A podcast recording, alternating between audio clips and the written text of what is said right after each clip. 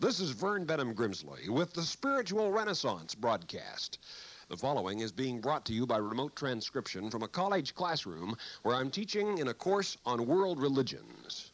Religion, through its millennia of world history, has shown a vitality, a robustness which indicates that there is somehow a quest for spiritual reality at the heart and soul of every human being. People very simply will not live without religion. In some form or another, it appears that there's a hungering of heart and a searching of spirit. Like salt in the soul, people thirst for spiritual things. Quest for God. One thing it is to believe in God, another thing to know God. So, first of all, it means not just an intellectual assent to the concept that somewhere there is an oblong blur in the universe whom one might call God, a sort of metaphysical oatmeal, an amorphous something or other out there, but that it is possible to experience and that indeed one engages in the experience of the finding of God. It is possible to measure incrementally, historically, that time and time again, when there have been these resurgences of faith, new visions of what the world is and what God is and what our purpose is and who we are, why we're here, where we came from, where we're going, there has been advance time after time, incrementally, point by point, bit by bit. The religion of the future is going to consist of a hybridization, a bringing together of religious concepts, truths, ideas, and ideals from many different sources, Eastern and Western, and that these are not mutually contradictory at many points, but are in fact in spiritual unanimity reevaluating, discarding that which was previous past superstition, anti scientific viewpoints, anti intellectualism, anti philosophic viewpoints. Lives, minds, emotions, spirits are stirred by some supreme call, some glimpse of that which is eternally real. There's a coal of fire on one's tongue. One has to talk about it. One becomes a transformed person and then engages in the process of transforming the world. And this is not superficial symptomatology. This is not a palliative. This deals with the fundamental problems of the planet. Underneath every social problem, whether it be divorce or warfare or hostility between institutions, there lies the hostility of individual human beings toward other human beings. And if it's possible to change that, then the world itself markedly and in incredible ways will become different. So that when a great spiritual teacher is able to say, love your enemies, on a person to person level, he's speaking, in fact, of the ultimate solution to that for which we create war maps and have on the six o'clock news stories of carnage and international bloodshed. Because finally, if it's possible to change human motivations, the world itself ultimately will change. This is the fundamental concept which we believe at the Spiritual Renaissance Institute. I'll get into some more specifics in a moment. But the changed people can and will create a changed world.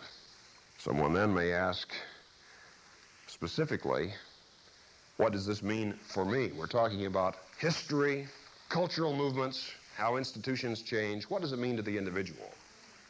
It means coming to terms with the highest spiritual teachings one can find anywhere and everywhere. And I emphasize the quest for spiritual truths anywhere and everywhere.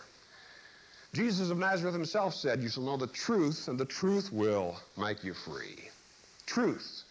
The questing for that which is real the rejection of that which is unreal. This is fundamentally the religious and philosophic quest, the quest for the real. Synthesis, a new age of understanding of religion based on a harmony of science, philosophy, and religion. That these are not contradictory, but indeed they're unified. The new age is going to consist of people who are invigorated, who are enthralled with the process of worship in the midst of work that one's entire labor, one's entire life is glory to God, is joy to God. Someone may object, how can I be important in this spiritual renaissance? I'm not a great speaker or writer or poet or philosopher or theologian. The important thing is that a person, where he or she is, where you are, college students in this case, be committed to being used in the highest possible way for the highest possible truth. The forest would be quite still if no birds sang but those that sang the best. Each person has some contribution to make. The religion of the future, in my view, is going to be a series of great truths, supernal ideas, seven major ones I'm going to list. First, the fatherhood of God. Jesus, for example, in the New Testament refers to God a total of 152 times as a father. Not merely as my father, but your father. Again, traditional Christianity, in my conviction, has narrowed and parochialized Jesus' great universal concept of God as Father of all people, Creator, Father, Sustainer of all. Second, corollary truth, brotherhood of man.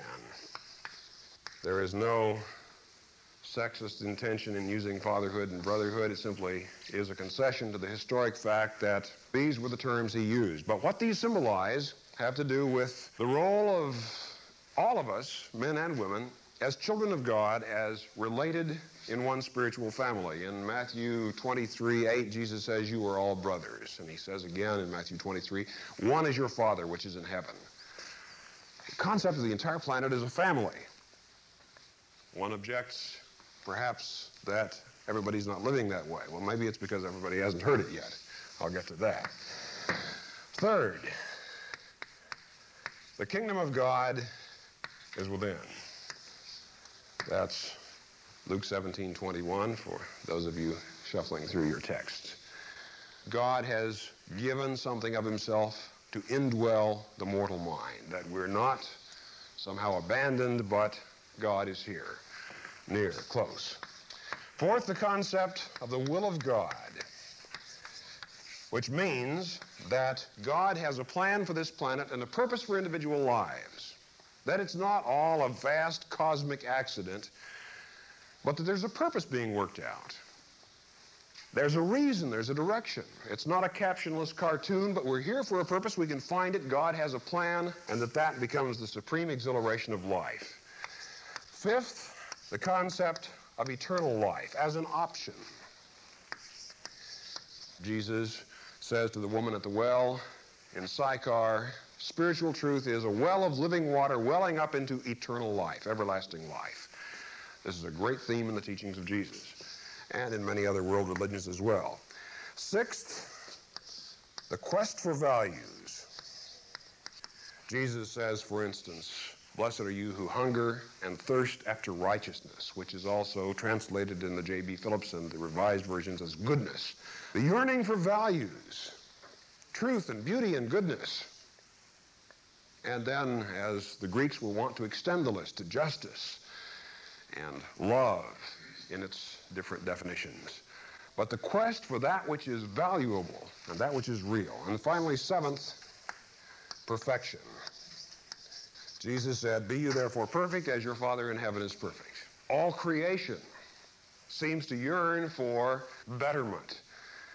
And in my view, these seven points the fatherhood of God, brotherhood of man, the kingdom of God within, the concept of the will of God, eternal life, the quest after values, and the quest for perfection. Are cardinal points which, interestingly enough, in talking with Hindus and Mohammedans, and people of many different religious orientations globally, I find that in most of those doctrines there is some counterpart, or in some cases, complete assent. Yes, that these are largely widely acceptable as fundamental truths, fundamental understandings from the ancient Assyrians. Humankind learned the building of libraries and postal systems. From the Babylonians, we learned a knowledge of astronomy, the molding of clay bricks, such technology as that. From the Egyptians, we learned surveying. From the Persians, we learned the entire concept of international coinage, our monetary system. From the Phoenicians, we learned an alphabet. From the ancient Greeks. We learned really of music, drama, architecture, philosophy as they have influenced Western world. From the Romans, we learned the making of bridges, roads, laws.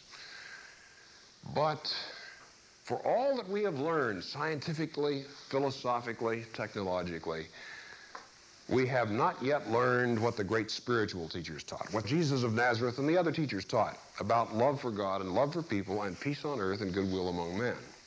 And until we learn those things, until we come to grips with and master and assimilate those teachings, everything else we've learned about bridges and roads and laws and architecture and sculpture and all the rest of this is going to matter relatively little because we continue to tear it down by fighting by bloodshed, by, as it has been described, man's inhumanity to man. What shall it profit us to build the Sphinx in the Egyptian desert only to have the armies of Napoleon shelling it and during World War II, again, shelling it, using it for target practice. That's why it doesn't have a nose. As a matter of fact, something of a similar nature was done to the Acropolis area of Greece. We build our architecture, we erect our statuary and our aesthetic endeavors only to have them torn down time and again by inhumanity, by hatred, hostility. It is an easy solution to set about changing the world by saying we're going to manipulate structures, we're going to change institutions, we're going to vote in new legislation, which has its place. All of this is legitimate. But if it doesn't touch where people live and think and breathe and their motivations and aspirations, then of what profit is it? And it is at this point that the planet needs a new birth, a new age, a spiritual renaissance. Only transformed men and women can create a transformed world. Only better individuals can fashion a better society. Only advanced citizens can architect an advanced civilization. That a new age on earth in all our cultural institutions depends first on people who have been transformed, who have been spiritually remotivated, renovated. People who will say, my family is not just my blood family. It's larger than that. I'm not merely a citizen of my town, my county, my state, and my nation. But my family is humankind from sea to sea. The entire planet, one family of God. That will be at the heart of the religious consciousness of the future. If you're interested in these topics, write to us. We want to hear from you. At the Spiritual Renaissance Institute, Box 3080, Oakhurst, California, 93644. That's the Spiritual Renaissance Institute, or abbreviated SRI. For those of you listening in other countries around the world over our international satellite and shortwave network, let me spell the mailing address SRI Box 3080. Oakhurst, O A K H U R S T, California, C A L I F O R N I A 93644, United States of America. I've written Finding God, Getting to Know God, Seven Principles of Prayer, Life After Death, What Does Happen When You Die. If you're interested in these topics, no cost, no charge, no obligation. Nobody's going to come to your door with an attache case and try to sell you something. Simply write to the Spiritual Renaissance Institute Box, 3080 Oakhurst, California, 93644 USA. This is a non-sectarian, non-profit program proclaiming the dawning spiritual renaissance, the fatherhood of God and the brotherhood of man, the worldwide family of God.